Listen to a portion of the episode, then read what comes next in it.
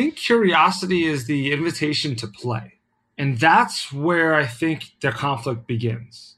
And I work with an, an executive at Amazon, and literally, like, part of who she is is play, but she doesn't allow it because she's quote unquote not supposed to. So there's this duality with curiosity. Curiosity is the ability to make mistakes, to learn, to grow, to be open, and to have fun without necessarily having the answer or fixing a problem.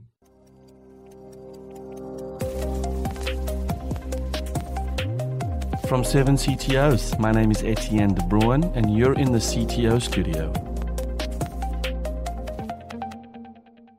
Hello, hello. Welcome back to the CTO studio. I, of course, am your host, Nikolai Walker, on the mic and in your ear with the content you want and the content you need. And this is my favorite place to be. So we are featuring Jeff Miller this week, and we're tagging on to the last things we talked about, which was curiosity. And Jeff Miller, who is the International Coaching Federation certified PCC, which stands for Professional Certified Coach.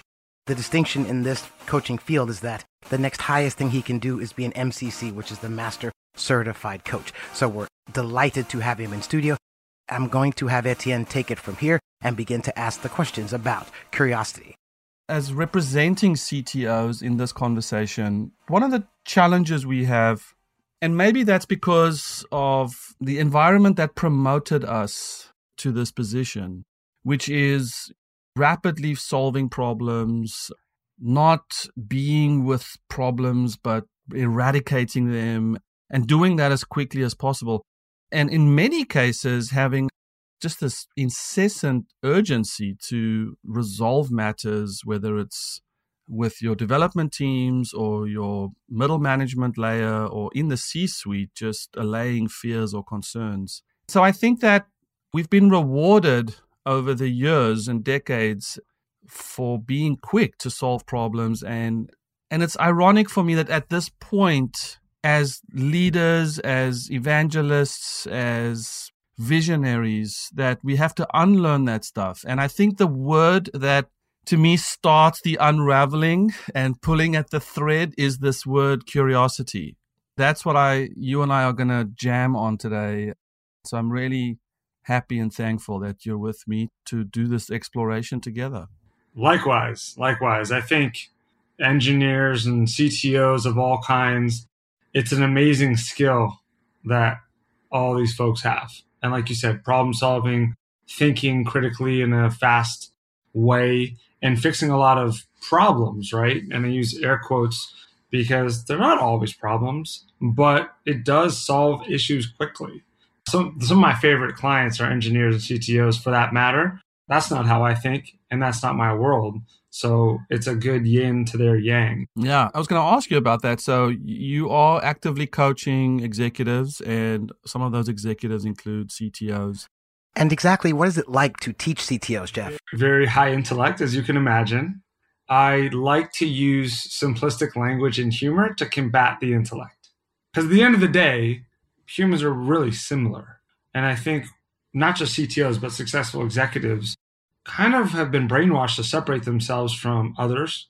While that's good in some situations, right? Differentiating, offering personal value, but also normalizing, right? CTOs need to relate to a lot of people. They need to relate to everyone in the organization. They need to relate to people out in the world. Like you said, they're evangelizing what they're doing out in the world, both themselves and their company. Well, they can't do it if they're speaking over people or at people. So for me, I bring a little bit of humanitism into it. And I think that coming from tennis and the sports background, for whatever reason, they, they like that. Maybe the analytics of tennis, maybe the uh, chess version of tennis, right? So it's fun for me. It's a big A game type of conversation. And I notice the more I can just be me, the more it allows them to be themselves do you find that skepticism or I guess people who sign up to get coached are already open to being coached and coachable? Have you had situations where the CEO says, I really want you to coach my CTO? And so then the CTO gets signed up under duress? Or is that just a non starter? The irony of that. So, my neighbor, who I actually coached in tennis, when I transitioned, we kind of played, you know, phone tag, which is hilarious because we're neighbors, but all things in COVID, right? We were kind of giving each other space. We connected probably a year after I left tennis and we had lunch. And this guy is uh, very skeptical of coaching. And he would hire a consultant, not a coach. And he runs a high level IT firm out here in Southern California and wanted me to work with his CTO and a couple of his, uh, you know, VP guys and he was not a fan of coaching. He didn't understand coaching, but he was like, I like you. I'll give it a try. Fast forward, I've been working with them a couple years. This guy calls me for coaching advice, and his company has probably been 30, 40% increase in revenue, by the way, through COVID, and have had like a breakthrough in how they run their business. So I would say, yeah, sure, it'd be great if everyone came to me with no skepticism and was all in. A lot of times they need something, they don't know what they need, and they just are pointed to my direction. And then probably takes them two to three months to really understand what the heck this coaching thing is. And then a light bulb goes off, and then they start actually doing the work and trusting. It takes a little time. So I think the higher intellect and the more successful, actually, the more skepticism and the tighter the circle. So to penetrate that circle, it takes a little bit of time and it takes consistency for me showing up the same way regardless of how they show up.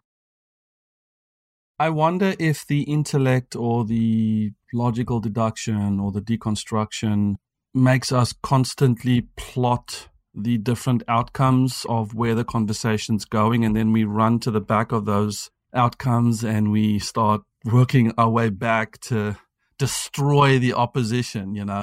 So i want to dive into this concept of curiosity, Jeff.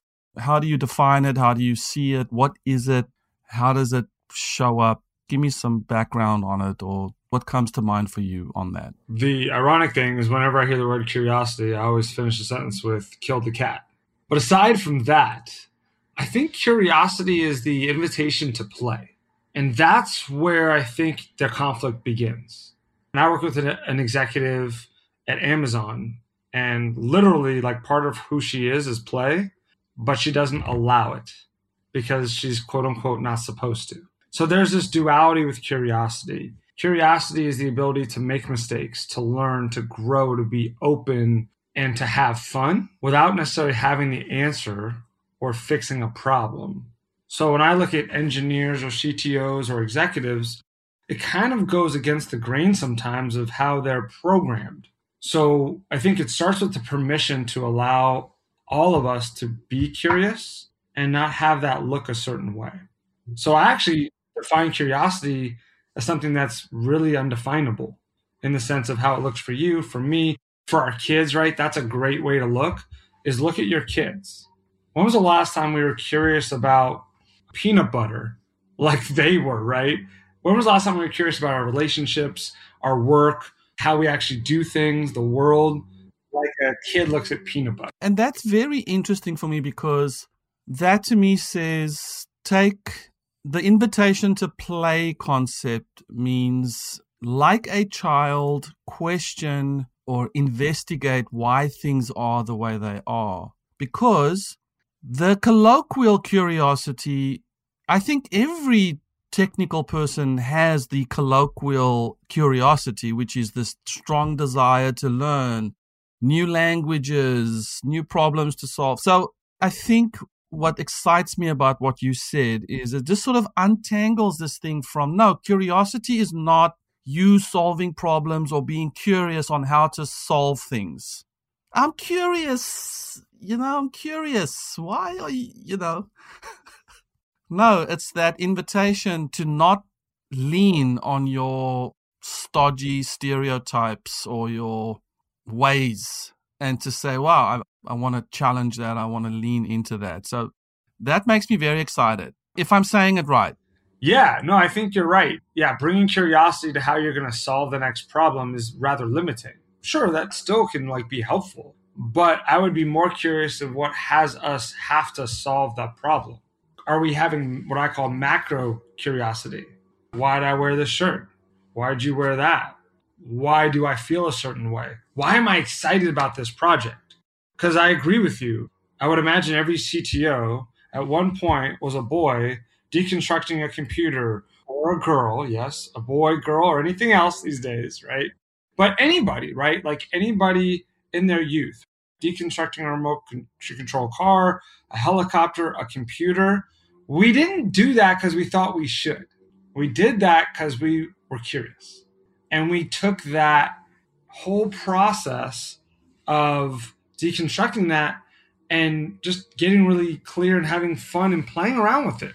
So if we took that model, if we took that healthy, I would call it like an optimistic curiosity to all these things, what other things might open up that maybe we're overlooking because we're in problem solving mode?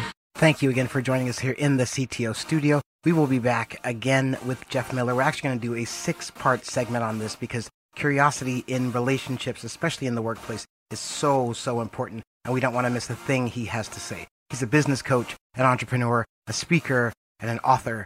He coaches leaders to articulate their goals, perceived obstacles, and professional challenges, and he's able to provide clear and transparent means to address conflict and difficult personalities in the workplace. And he provides step by step guidance to allow clients to break down barriers that elicit fear and prevent growth. So we will see you again next week with another interview, part two of this ongoing conversation about curiosity. And incidentally, you can subscribe to this podcast. It's available in iTunes. And our seven CTOs peer groups are digging deeper into this content and sharing their challenges around the role of a CTO. If you're looking for more information or want to join the conversation, please visit 7ctos.com and we will see you again next week.